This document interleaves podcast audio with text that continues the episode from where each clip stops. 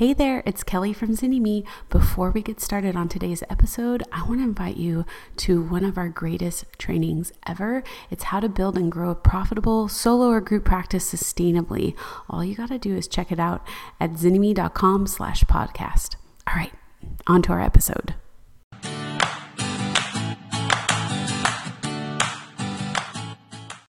Welcome back, everybody, to Starting a Counseling Practice podcast with ZynnyMe. I'm Miranda, one of your hosts, and we have a special treat today, which we're actually doing an interview in person, which we haven't done since the beginning of the podcast. Wow. When it used to be hosted from Seattle, and people would come to my house in Seattle. That's amazing. How long ago was that?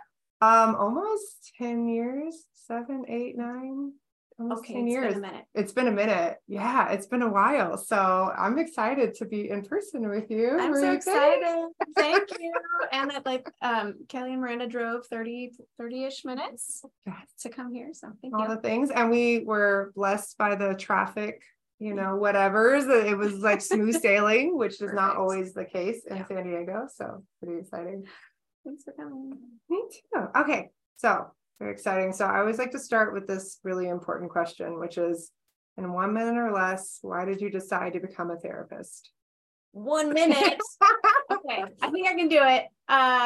So as a 14-year-old, I had really severe panic disorder and had an awful therapist. This is the 1 minute version.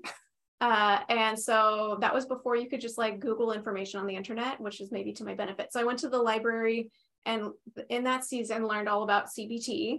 And I did systematic desensitization on myself as a 14-year-old. And like, I was all in, like I was out of the panic disorder. I was just like 2 years later. And then I was like, I could do better than that bad therapist. And I'm 14. So like, I'm going to be a therapist. And I just like never looked back. Okay. I've asked that question to plus or minus hundreds of therapists. Sure. And I've never gotten the answer ever. Do you understand how unique you are? Wait, what do you mean? Like, I've never gotten any kind of answer like that of like, I had a bad therapist. So I went to the library to become my own therapist. And I healed my anxiety and was like, I think I should do this myself. Yeah. Pretty straightforward. I love that. Yeah. Okay. Awesome. So you knew from 14, like, okay, I'm in. Did you go straight through the process? Were there any like road bumps or detours along the way?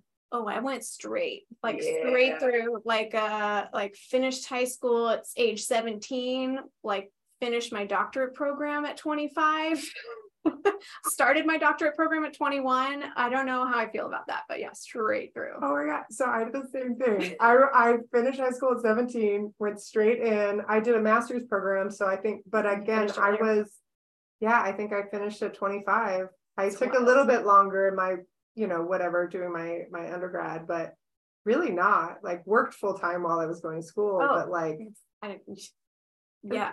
So right? You became a real grown up at like 17 or so. Yes. No, for sure. All the pieces of that. All right. So you finish your doctorate program and you're like, awesome. Here we go. You're here in California. Yes. And then you start going through that whole process of becoming a psychologist here. How did that go, gathering hours and everything? Yeah. That's super fun. And I could trail off on this forever. I don't know all the nuanced differences between master's and doctorate level in different states, but at least in my credentials, you can only count so much of your pre-doctoral experience. Yes. And I had like 4,000 plus hours. So it's like, you can only count 1,500 I don't know if it's changed since then, but at the time.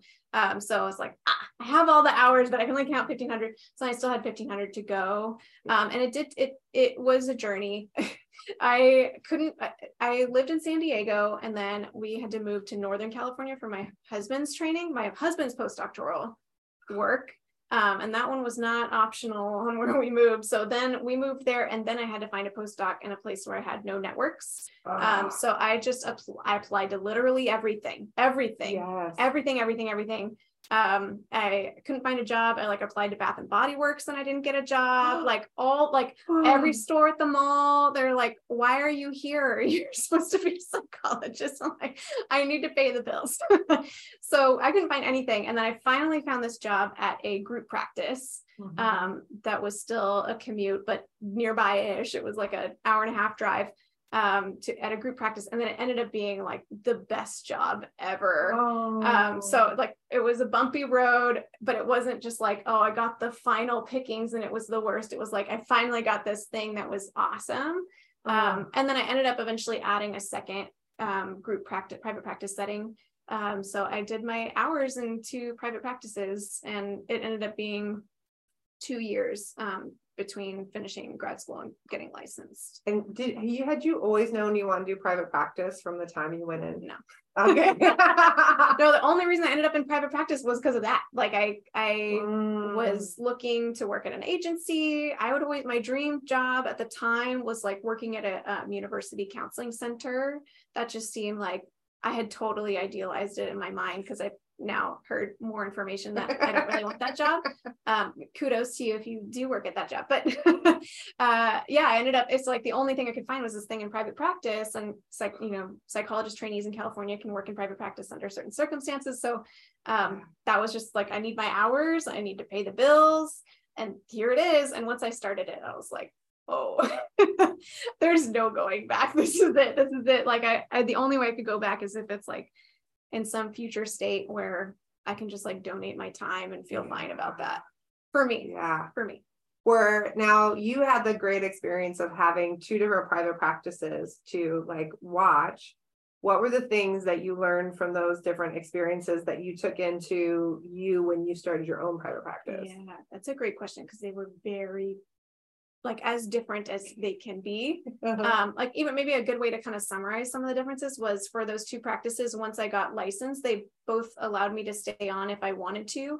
And one was an independent practitioner model. So I would just kind of basically be renting office space, but working solo, but we would have like weekly supervision meetings and consults and just like that kind of emotional feeling of a group practice. But legally and everything, you're on your own. But you refer to each other and all this stuff. And then the other practice was an employer-employee model. And so then when I saw those two side by side, where I was like, I'm going to make this much at this place and this much at that place, it was like 3 or 4 times different in hourly pay. And then just the way that one was managed versus the other one was much more organized and one was much less organized.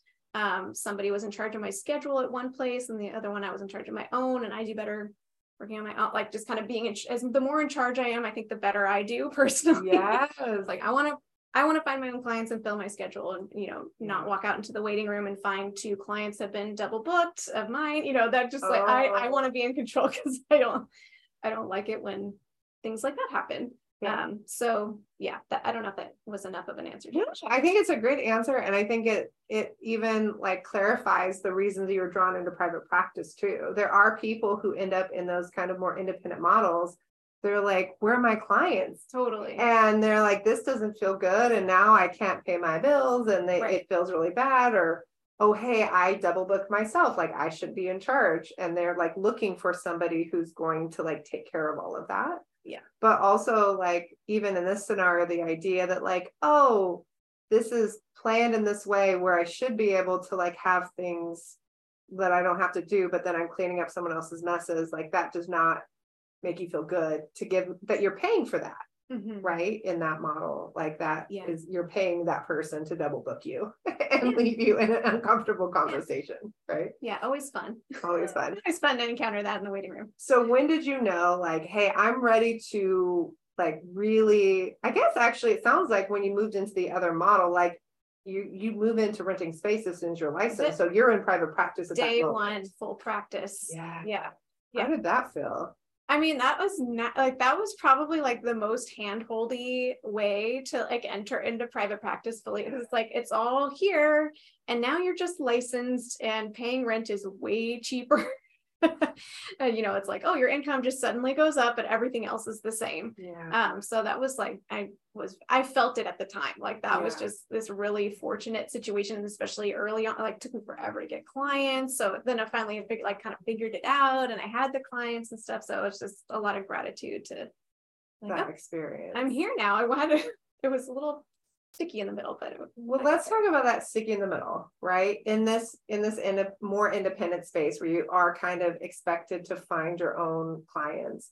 Tell me how that was set up. Was it a scenario where like they're saying, hey, you're going to market your practice and we're going to pay you for those hours? Or was there a little bit of like, we're not going to pay you for those hours? Like that's somehow magically you're going to get clients and you're going to get paid, because in some places you don't really get paid for that marketing. It's kind of, you only get paid for the client hour. Yeah. So was that what you were experiencing in that scenario? That was what I experienced. And I don't think I'd ever heard of somebody having something different, at least at that point, just like you get paid for your client hours and it's a good cut, but if you don't have any clients, then you're doing all this work. And yeah. Which is actually in California, right? Is legal, right? Which is, I think the thing that's such a crazy piece is in, I think it's actually in both legislations, in both the psychologist and in the MFT legislation, there was a caveat that said if you were like an associate or if you were an intern, but you had your doctoral, your master's degree,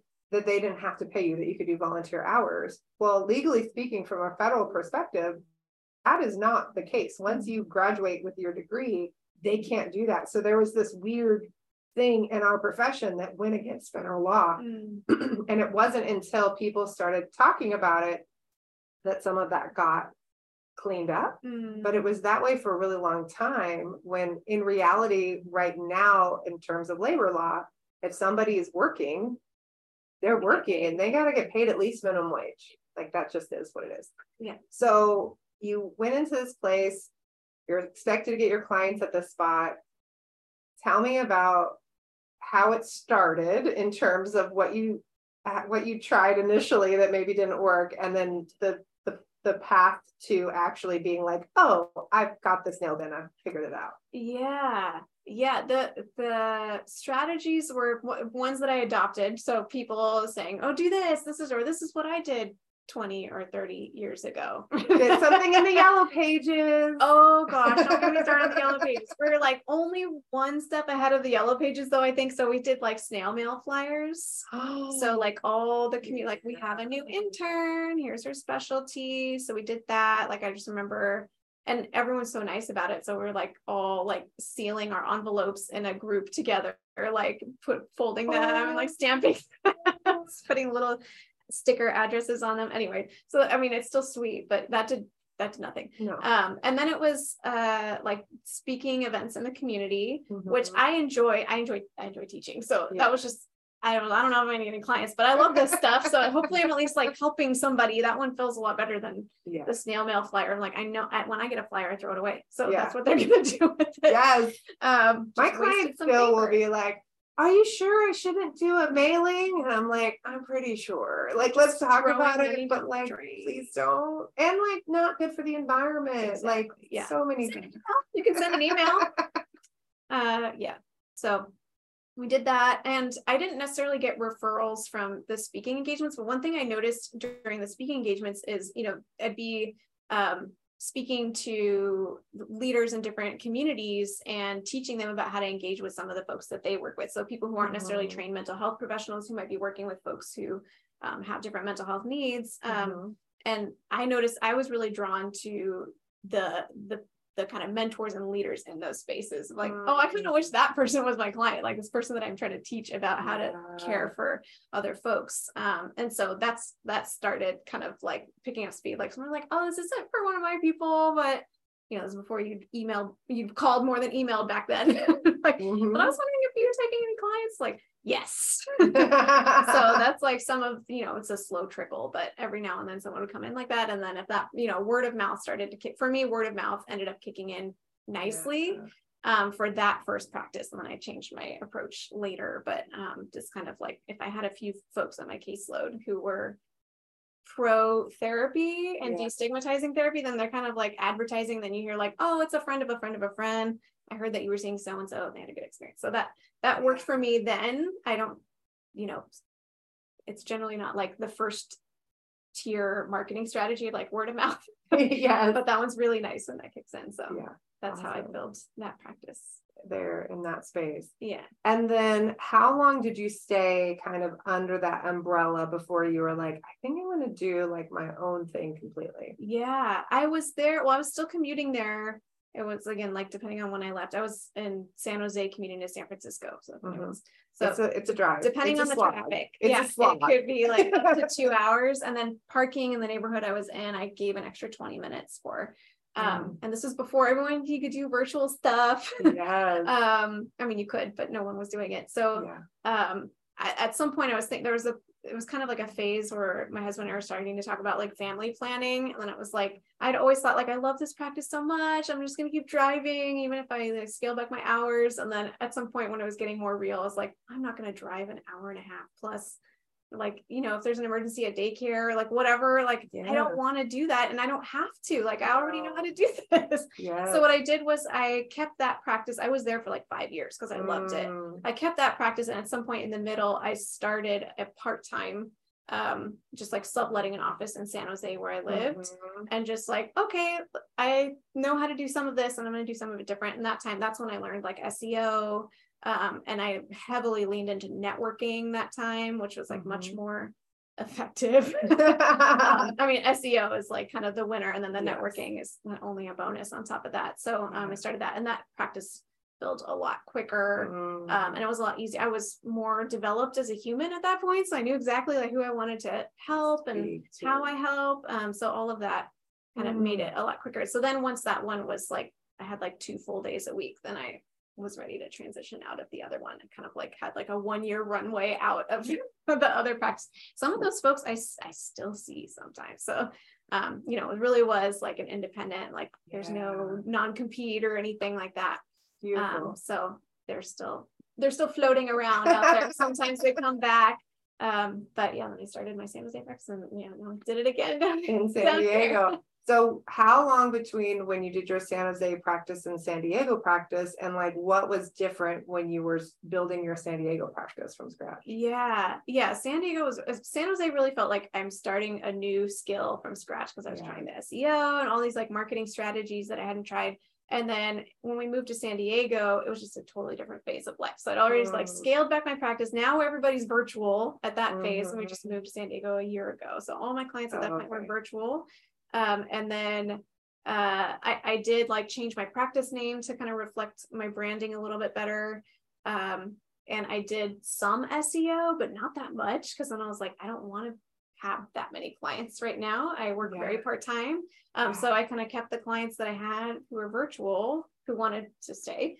And then just did like I call it like my low-key marketing strategy. Just like, I'll put a blog post, I'll reach out to that person. And, you know, if there's ever kind of empty slots on my schedule, I'm really good with it because I have this other business. So then I just end up working on the other business when I have open slots. So let's talk about the other business. When and how did that come to be? Yes. So on that same thread of like the family planning, I also love teaching. So I had just taught an adjunct MFT class and was like, once I got in, I was obsessed. This was in like 2018. It's like, I always wanted to teach. And then I did it. And then I was like, this is juicy. Like it wasn't optional anymore. It wasn't like, someday I'd love to do that. Maybe like when kids are older someday, it was just like, I have to do that. Like, it's like somewhere inside of me, like has to teach. Yes. Whether you want it or not, it's coming. Sorry, not sorry. But then I was like, okay, I did the adjunct teaching thing and I loved it. But the pay was abysmal. So bad. Like when I did the math, it's basically minimum wage. It's really, and again, this is one of the places where people will come, clients will come to me and be like, another stream of income. What about teaching? I hear it's like $60 an hour. They're talking about $60 an hour. Per hour in the lecture. That's not like that's getting 10 hours together. It's not your prep. It's not grading papers. It's not dealing with office hours. It's not any of the rest of it. It is.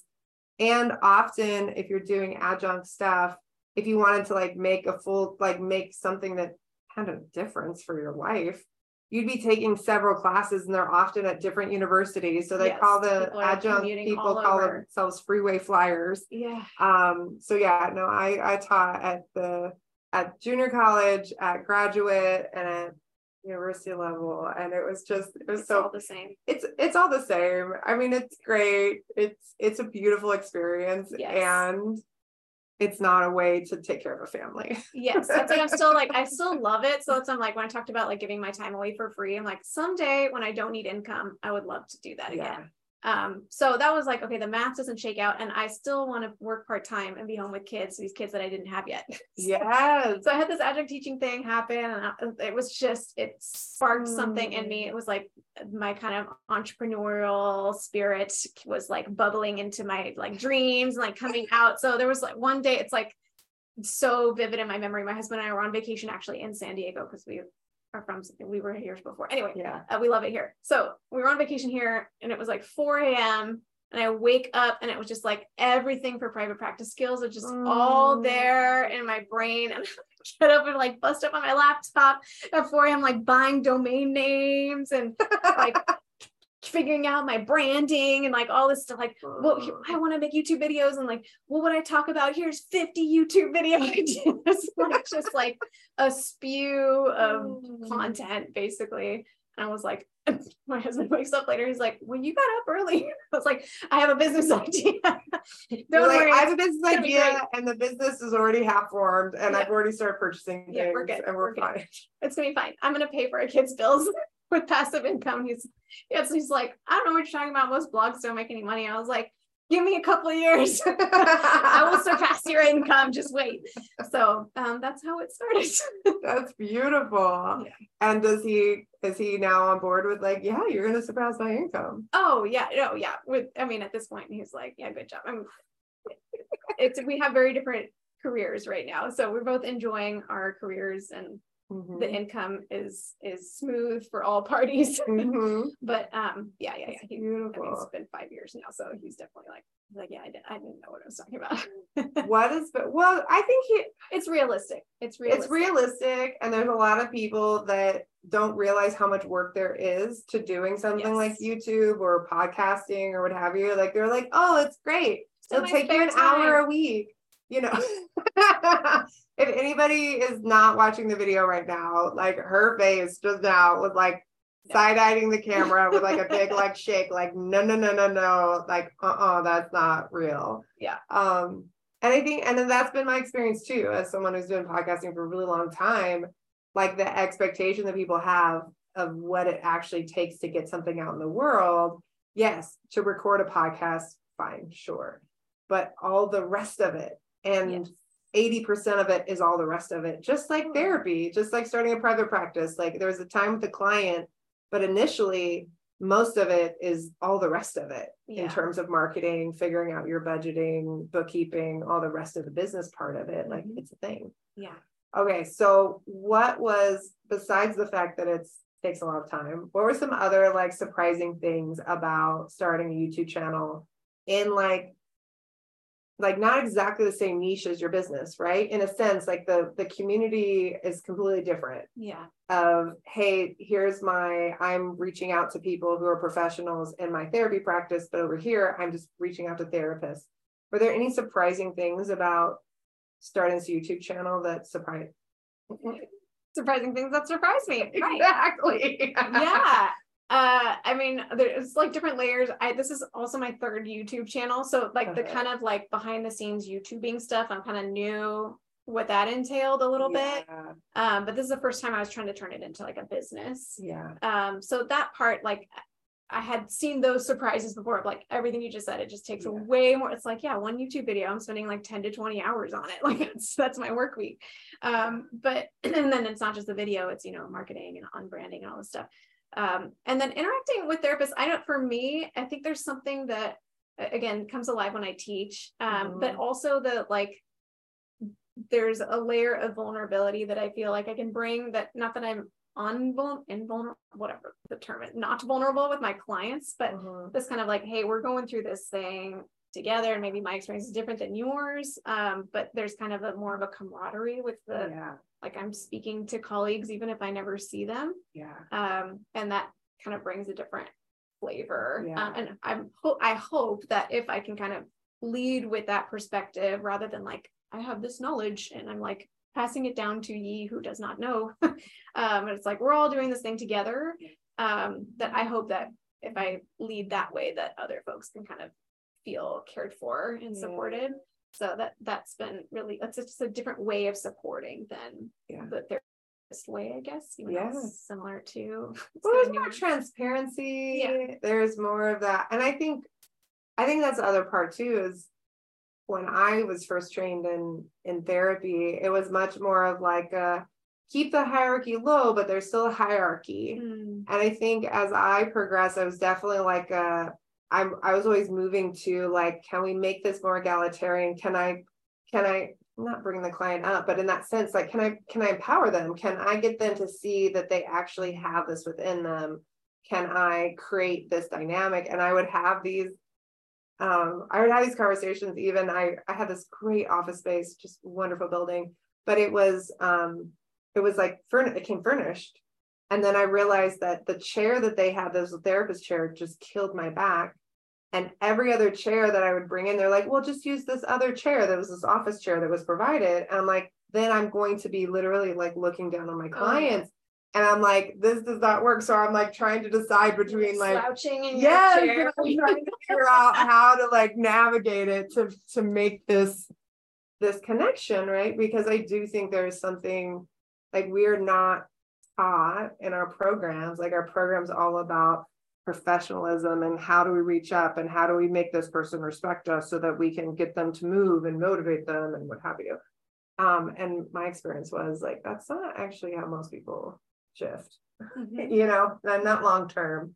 And so to like dismantle that from the is like a thing. So I love that even this space of you coming into what you're creating on the YouTube channel was like, I want to dismantle that in this scenario. There's no reason for me to have that. There's no expectation of that being there. Like, let's dismantle it and be here together. Definitely. That's beautiful. All right. So what are like 3 pieces of advice, like biggest things that you would give to other psychologists like you who are out there, who are listening to the story, who are like, man, I really want to do this work. It's really exciting. And I feel kind of lost. What would be the things, the Marie Fang special, like, season? Yeah. And feeling lost as kind of as a therapist in general, or. Yeah. Just like in that experience, right? Like you described this whole space of like every door being closed. Right. And it's so interesting, even the idea of like, here's this 14-year-old kid who's like feeling like alone in the world, gets taken to a therapist, sucks. And you're like, I'm going to find a way.